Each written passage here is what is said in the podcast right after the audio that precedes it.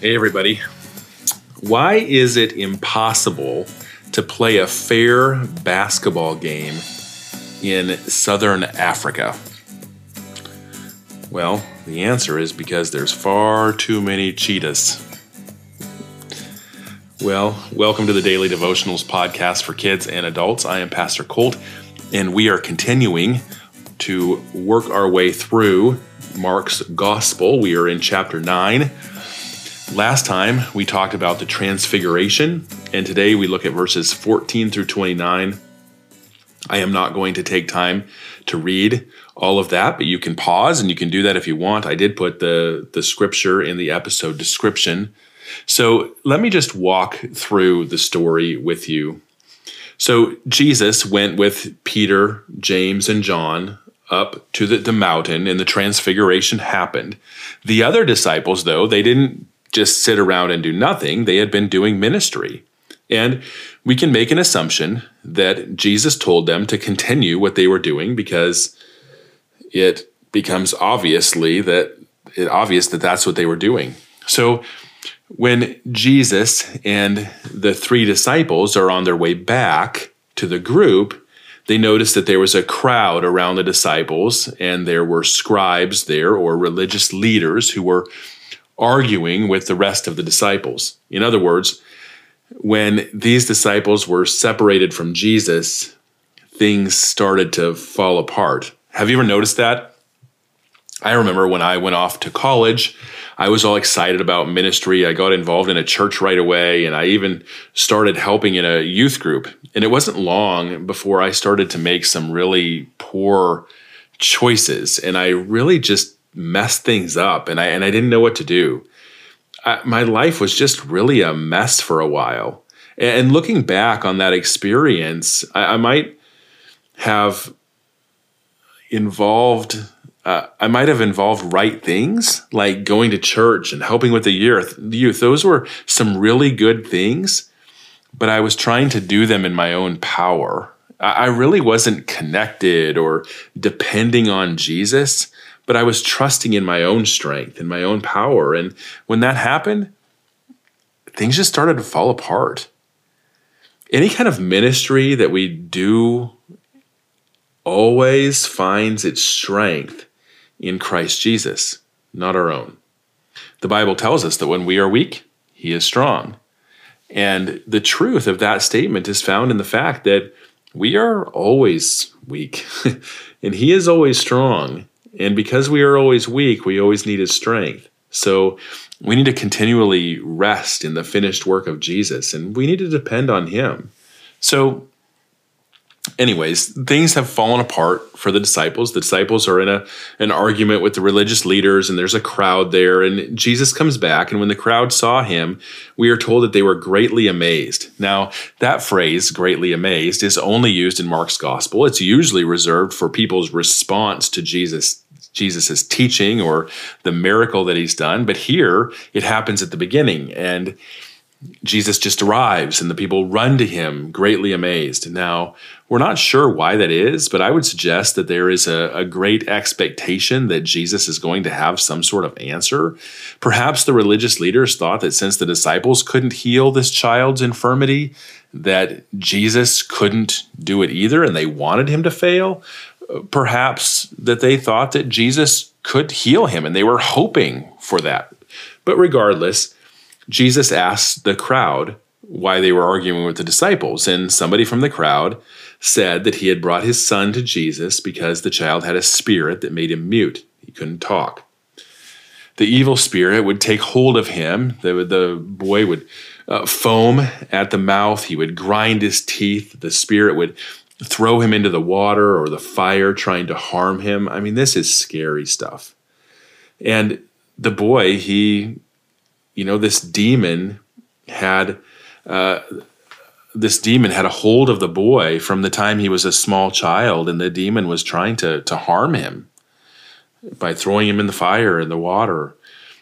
The the man said that the disciples tried to cast it out, but they couldn't do it, and apparently, this is what caused all the arguing and the commotion.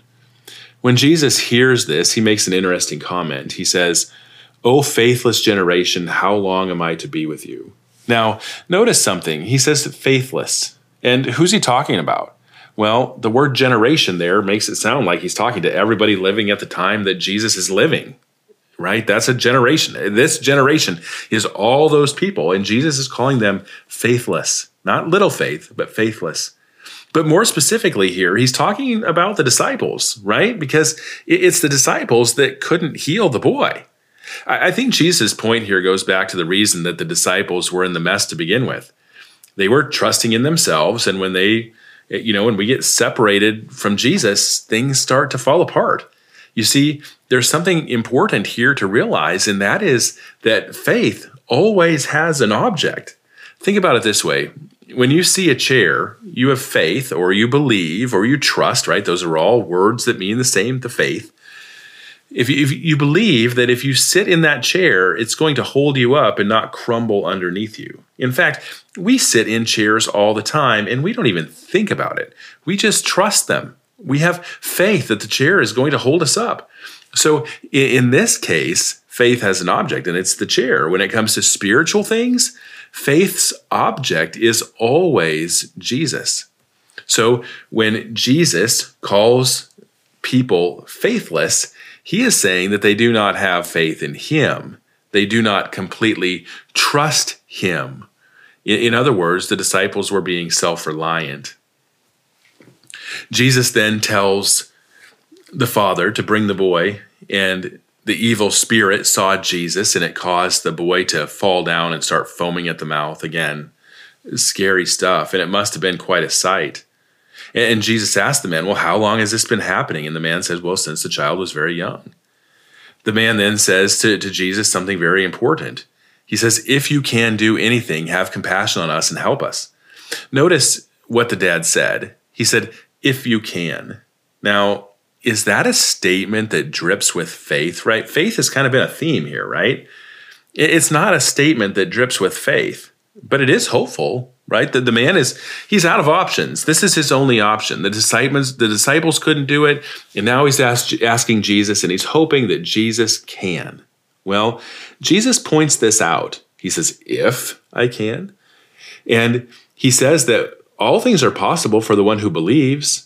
Right? So, believes. That's another word for faith. Believes in whom? Who's the object of the belief? Well, it's Jesus, right? He's the object of our faith when the man tells Jesus, you know, so that then the man tells Jesus that he believes, but he asks Jesus to help his unbelief. I, I think that's a, an amazing statement. Isn't that something? Here, here's the point. We are a lot like that man, more than we think, more than we want to admit. We trust in Jesus. We depend on him, but at the same time, before we even realize it, and if we're honest, we start trusting in our own power, in our own strength and we're living in our own power.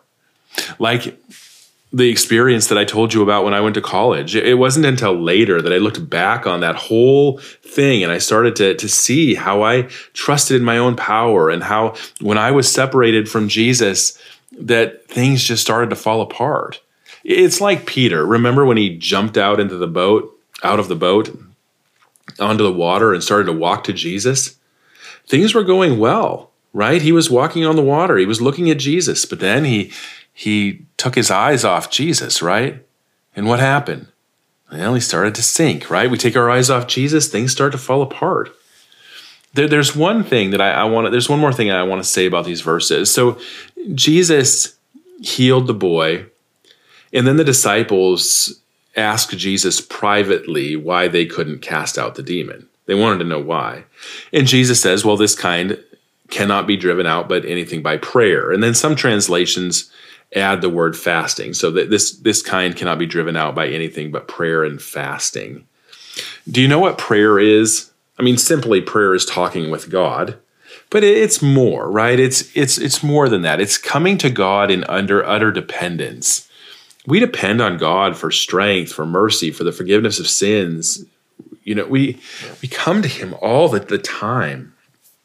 Remember, He's the object of our faith. He's the one that we trust in. So we, we come to Him as people who, who need Him, like a person needs food.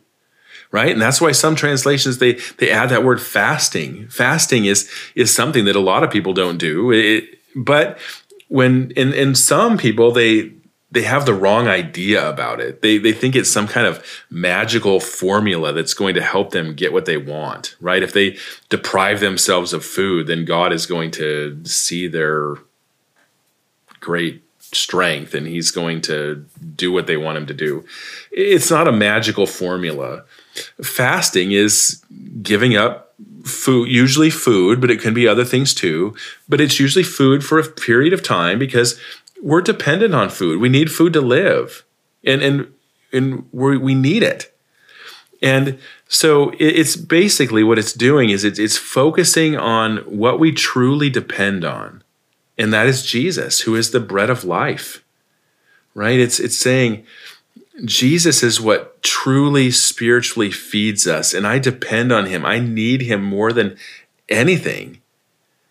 In other words, Jesus is telling the disciples that their ministry, everything that they accomplish, will be because of their utter dependence on Him. They need to trust in Jesus. They need to be connected to Jesus and not go out on their own. Join us next time for more of the Daily Devotionals podcast for kids and adults. My name is Colt Robinson, and I'm the pastor of Bethel Church in Yale, South Dakota. You can find us online at bethelmbchurch.org. You can find this podcast at dailydevosforkids.com or wherever you like to get your podcasts. If you have questions or comments or a joke idea, don't hesitate to have an adult help you reach out to me on the web. Or you can find the message feature in the episode description. Adults, if you like the podcast, please share it and give us an excellent rating that will help others find it. And I will see you next time.